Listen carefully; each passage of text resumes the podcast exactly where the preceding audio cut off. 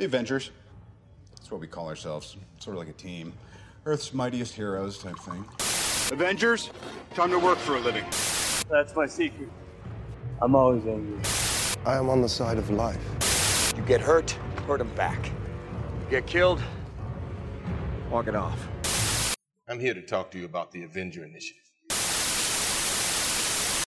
I'm your host, Andrew, and I'm here to talk to you about the Avengers. Welcome to episode 11 of Some Assembly Required, your weekly adventure into the annals of Earth's mightiest heroes, the Avengers.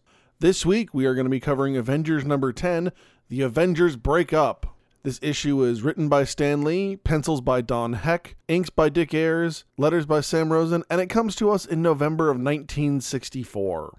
So, real quick before we actually get into the episode, I owe you all an apology. I had intended to announce and take off the week following Christmas this year. Just a chance to get caught up on a few things and try and get a few uh, episodes ahead, quite honestly. Well, I did in fact take that week off. I just forgot to tell you guys. So I apologize for not getting the word out in episode 10, and uh, I will work to make sure this doesn't happen again, that I keep you properly informed of any any gaps in service. So please, please, please forgive me. Jumping into the issue here, we've got a pretty nice cover. I like it. The colors are nice. We get a good shot of the Avengers. We get a nice shot of Immortus, which, if you remember a couple issues ago, was a, a big complaint of mine about Kang.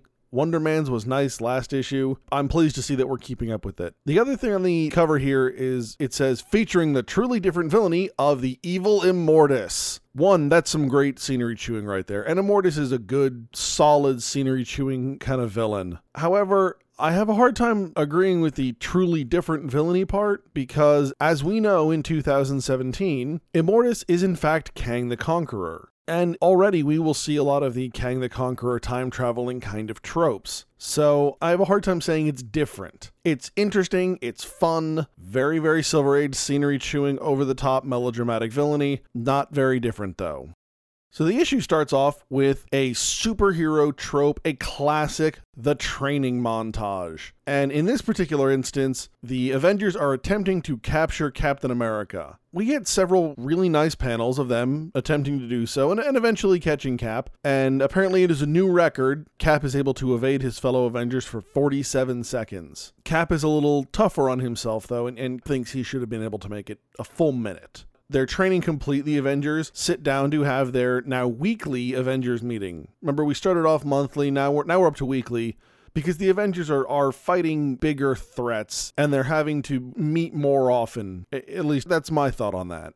Once again, the Democratic Avengers have a new leader, and this week it is Thor. Thor offers Giant Man a chance to talk, and he yields the floor to Iron Man, who he refers to as the Golden Avenger, which is interesting because it's been several issues since we've seen the traditional Golden Avenger armor, and I think it's interesting that Stan chooses to refer to Iron Man as such.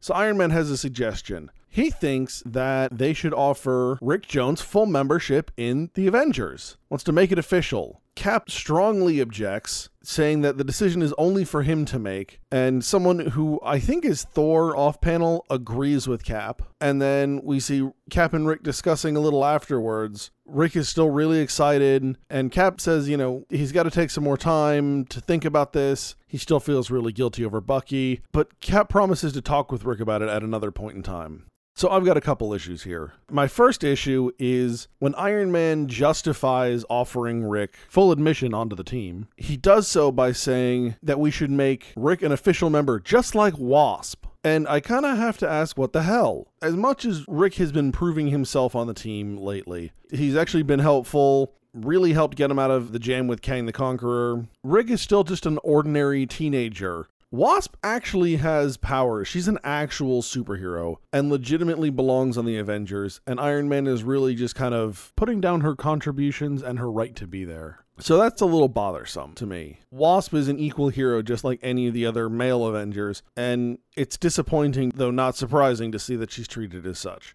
My other issue comes from the fact that once Iron Man has suggested this, Cap objects, says it's his decision, and then someone supports him in the fact that Cap believes it's only Cap's decision.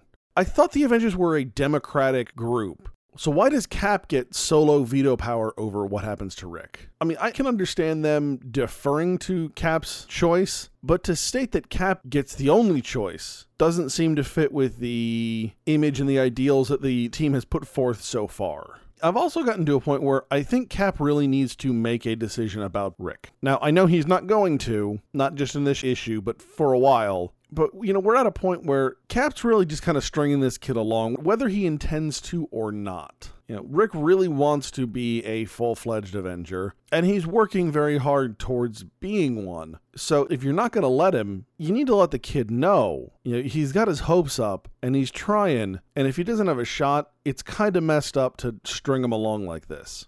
Our heroes are apparently, though, not the only ones who have meetings, and we quickly cut to the Masters of Evil having a similar kind of meeting, but with a much different tone. Zemo starts off by making a general, you know, villain speech. I won't rest until I've defeated the Avengers. And then Executioner goes off and starts talking if only he and Enchantress had their powers. And then Zemo pretty quickly cuts him off. And I got to give Zemo some credit for this. Zemo basically tells Executioner, look, you need to stop dwelling on the what if. We're not dealing with what if, we need to deal with reality. Of course, after that, Zemo starts going on about how they need another powerful ally, to which Enchantress throws it back in his face and says, We tried that last issue, it didn't go so well for us.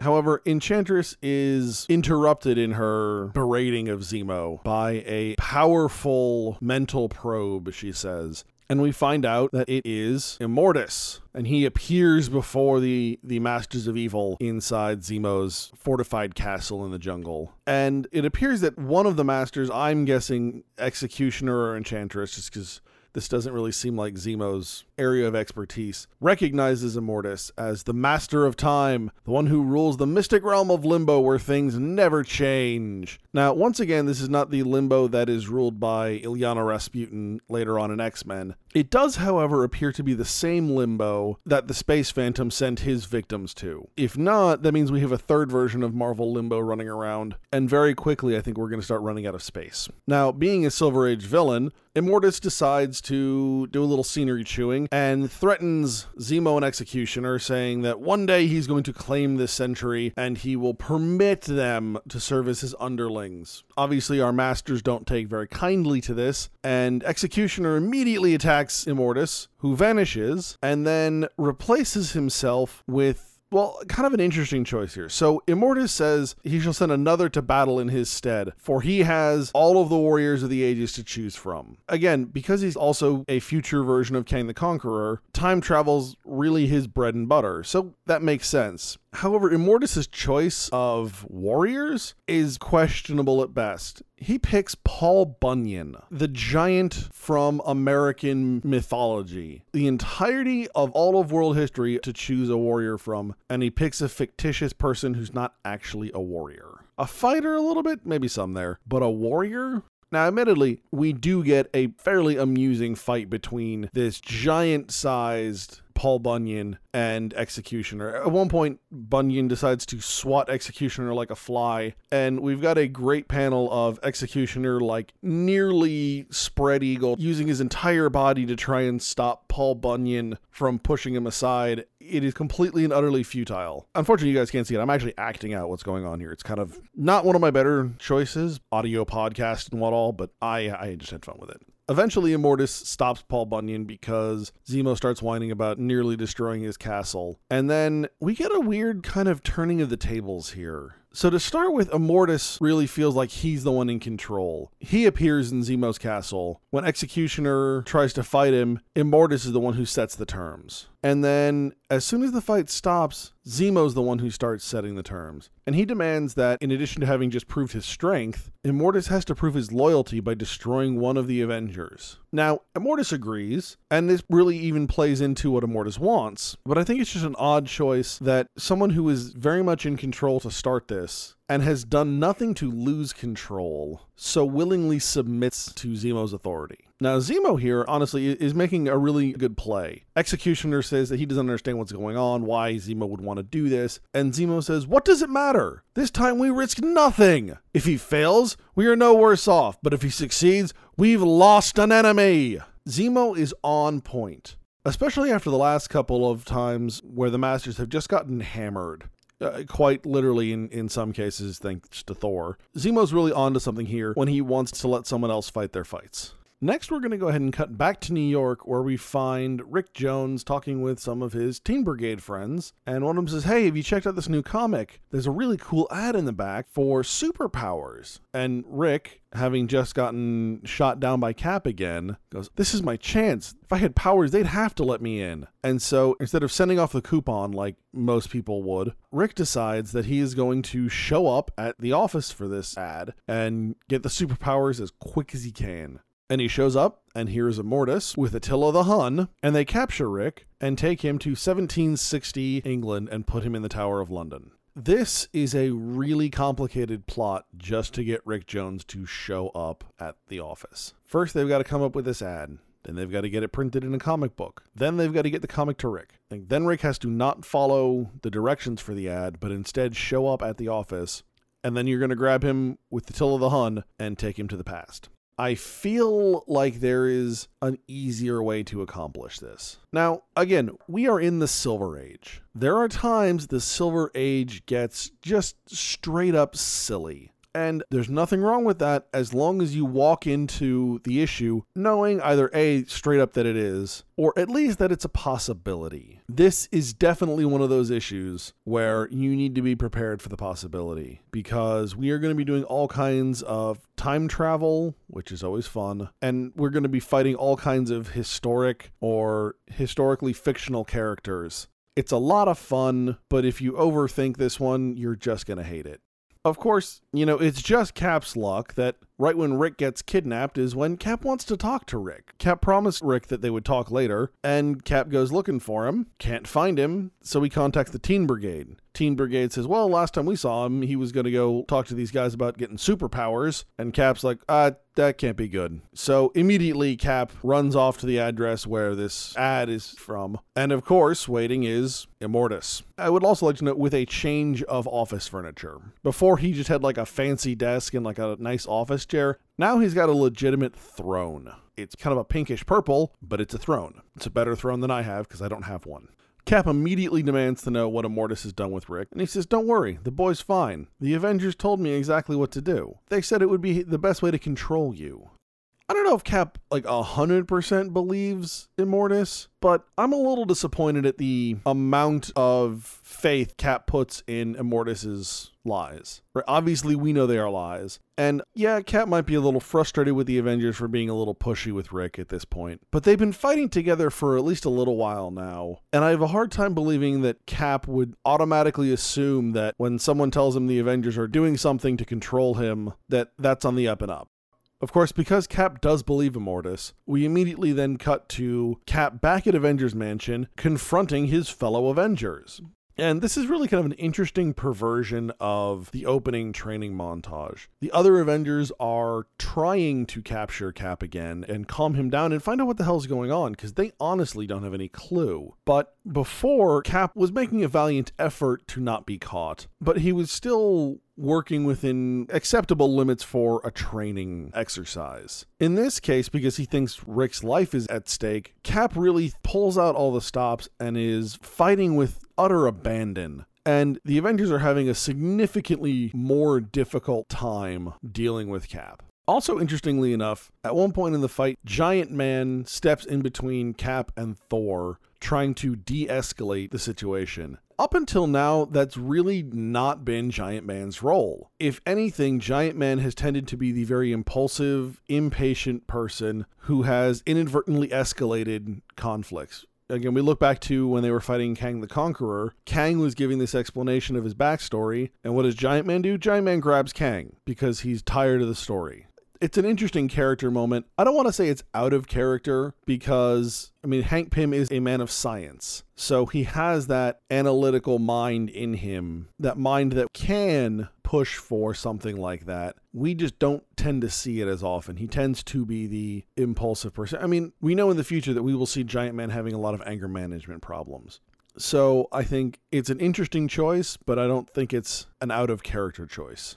Eventually, the Avengers agree to go with Captain America back to Immortus's office and get the whole thing straightened out. Because again, they honestly don't know what's going on. Something's obviously wrong. Cap is very, very, very upset and spun up, and they, they just want to get a, a solution to the problem. So the Avengers go back to Immortus, and now every time they show back up, it gets better. Immortus, he's on the throne. The throne is now raised up a bit, and there is smoke like amazing theatrical smoke just pouring in, really helping to set the ambiance. I mean, again, I mentioned this earlier. Immortus is, is a very Silver Age scenery chewing kind of villain. He's not Zemo, he's not Magneto, but he's still a lot of fun.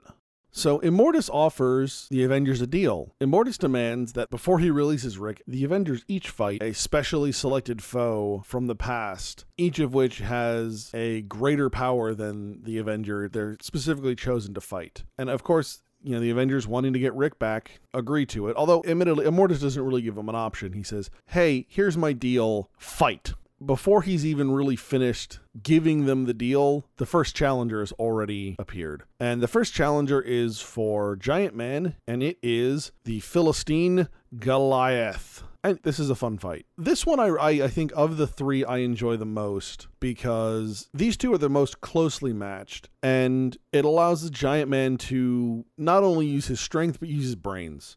Again, super scientist here, in addition to being Ant Man, Giant Man, at least in the Avengers, I don't think we see enough of Giant Man really using his brains. Like we talked about, he's the impulsive one. He tends to be the one who inadvertently escalates things. And in this fight, he gets to actually think a little bit. Now, the end of the fight bugs me some, and this is kind of where the issue starts coming off the rails a little bit. We have some jumps in the sequential storytelling. We're getting a good fight between them. We get some Ant Man shrinking, and then as Ant Man, Pym goes to shoot himself at Goliath, much like David did with his sling. My problem here is that the slingshot panel requires a little more setup than we're given the lead into this panel, Goliath is about to squish Ant Man. He manages to get away. And then the very next panel, he's in an air duct with a piece of rubber nailed across the front and he's pulling it back like a slingshot. How did he get up there? How did he set up the equipment? There are a lot of questions here that really have not been answered. And I don't like I don't need a perfect 100%. Yeah, you see him hammering in the nail and but like we go from absolutely no inkling of this being a thing to him then using it immediately to defeat Goliath. So that's our first matchup. Our second matchup is by far the dumbest, and it is Iron Man versus Merlin the Magician. And again, I would like to point out that Immortus claims he can pull anyone from history. And he's pulled Paul Bunyan and Merlin, two individuals we know to be completely fictitious. I get the idea that they're just trying to pull recognizable names to preteens, early young teenagers in the 1960s. But I've got to believe that there are better ones than Merlin and Paul Bunyan. Now, the fight between Iron Man and Merlin, it's okay. Merlin traps Iron Man in, in a cage. Iron Man frees himself. Merlin tries to shoot him with a bolt of lightning. You know, it's it's kind of standard stuff. But then Iron Man does something that I kind of think is cool is that he uses a light and sound weapon to incapacitate Merlin. And I like this for a couple of reasons. One, it's something different. It's something practical. It's non-lethal. I used to watch a lot of History Channel and Military Channel kind of stuff, and every so often you would see, you know, shows that talk about like non-lethal weapons that different companies were working on, and you'd occasionally see something like this. You know, it would flash some kind of strobe and it would be this really obnoxious sound that would incapacitate people. Tony Stark is a weapons manufacturer, and again, as a superhero who doesn't kill, I think this is a perfect weapon. And I don't know how often we're going to see this, but I would like to see more of it being used. I think my only complaint with it is that Iron Man's protected because he's got his armor. Nobody else has armor, nobody else should be protected, but the only one affected is Merlin. Admittedly, it's a small flaw. So our third matchup, certainly not my favorite. Again, my favorite I think is still Goliath and Giant Man. This is probably the most fitting matchup in that it is Thor versus Hercules. Now, this is not going to be the same Hercules that we will see later in the Marvel comics. This is ostensibly a different Hercules, but the rivalry is still there. You get Hercules and Thor wrestling for a minute, and eventually Thor basically throws Hercules out of a window and catches him just in time to prevent him from falling to his death. I think my only issue with this fight is that Thor is ostensibly still a god, and Hercules is at best a demigod. So this should be a fight that Thor wins without really any question, and admittedly, he does. But Immortus specifically says in the beginning that he has picked people who are stronger than the Avengers. And in two of the three cases, I can buy it. You know, Goliath is dumb, so he gets beaten. Merlin is unprepared for technology, so he's beaten. But Hercules should not have beaten Thor. That's just not a thing. At this point, Immortus is 0 3, and he says, Screw this, I'm out of here. And so he grabs Cap and takes Cap back in time to 1760. Immortus then promises Cap that if he can get through the guards, if he can get to Rick, that he and Rick will be transported back to their own time.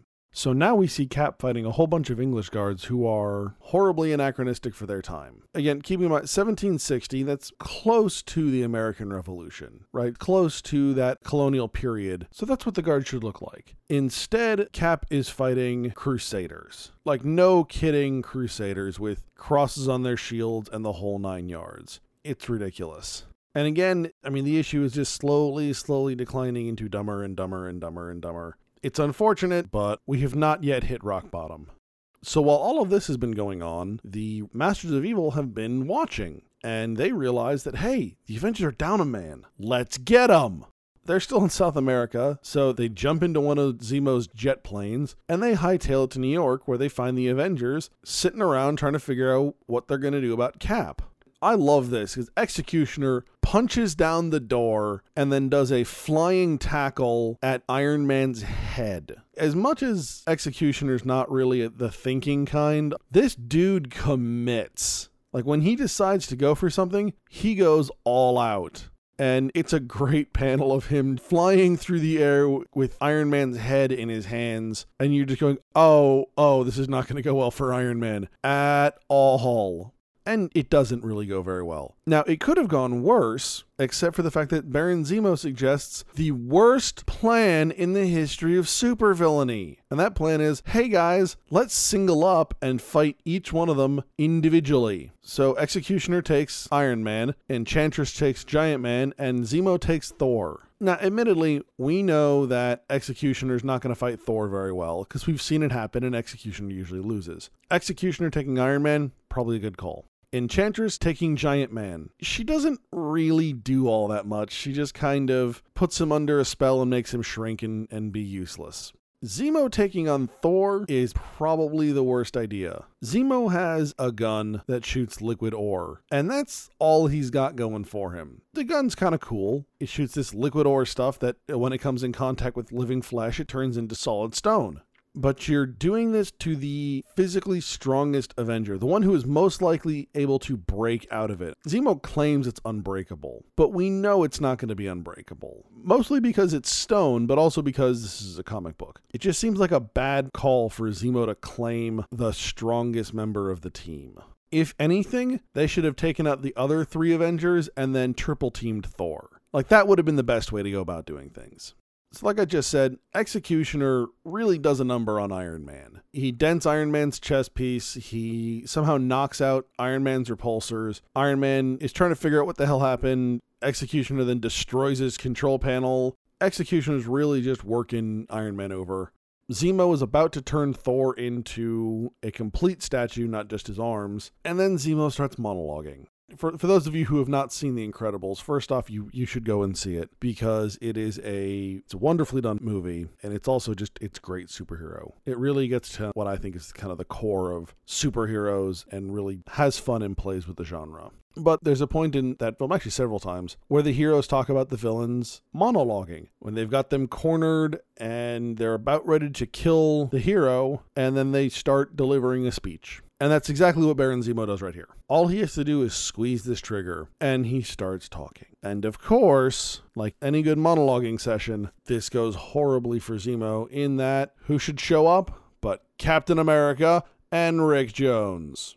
Mostly Captain America, but Rick is there too. Cap immediately jumps in the fight, makes fairly quick work of Executioner, destroys Zemo's gun. Wasp manages to uh, distract Enchantress enough to allow Giant Man to regain control of his size in a rather disappointing version of Tell Not Show. And then, of course, Thor breaks out of the rock because it's not unbreakable, no matter what Zemo says. So at this point, we now have all of the Avengers ready to fight our standard three Masters of Evil. And the Masters of Evil know how this is going to go because it's happened before and they get their butts handed to them. That's what's going to happen. So instead, Enchantress casts a spell and takes the Masters of Evil back in time a couple of days so that none of this ever happened. And we cut back to the Avengers having their weekly meeting. And the Masters of Evil are once again complaining. Enchantress is contacted by Immortus, only this time she's prepared and breaks off contact, and this all never happens. What the hell? So we're, we're 11 issues in, and there are going to be bad comics. But 11 episodes in, this is by far the worst ending we have had. This is an absolutely terrible ending. We're just going to go and pretend like none of this ever happened. It is so frustrating to me when anything does this a movie, a book, a comic, anything. I spent 20 to 30 minutes reading this book. I'm a slow reader, and the Silver Age is wordy. So I take 20 to 30 minutes to read an issue. You're just telling me that I wasted 20 to 30 minutes of my life and we didn't move the story forward. We didn't move the characters forward any. We had some nice moments there, and they don't count. Oh, that is just so irritating. Oh.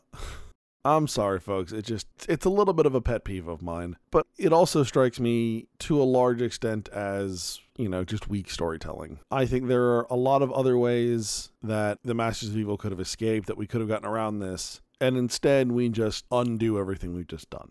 So, overall, we talked about this briefly. The Silver Age can be profoundly silly. And while it is often not what I personally am looking for in a comic, if I know what I'm getting myself into, it can be a lot of fun, right? These are light-hearted books. There aren't huge consequences. It's, this is not The Dark Knight Returns, which is one of my favorite books, but it's not a book for every day. It's not what I want all the time here in the Silver Age, you get a very clear definition good is good, evil is evil, and things tend to get wrapped up pretty neatly by the end of the issue. I'm not jumping into a 12 issue arc here. If I've only got 20 minutes of time, then I can crank out this issue and I get a self contained story. Now, you know, frequently there are references back to things that have happened in the past, or there will be setup for things that happen in the future. But if I don't want to dig into those things, I don't have to.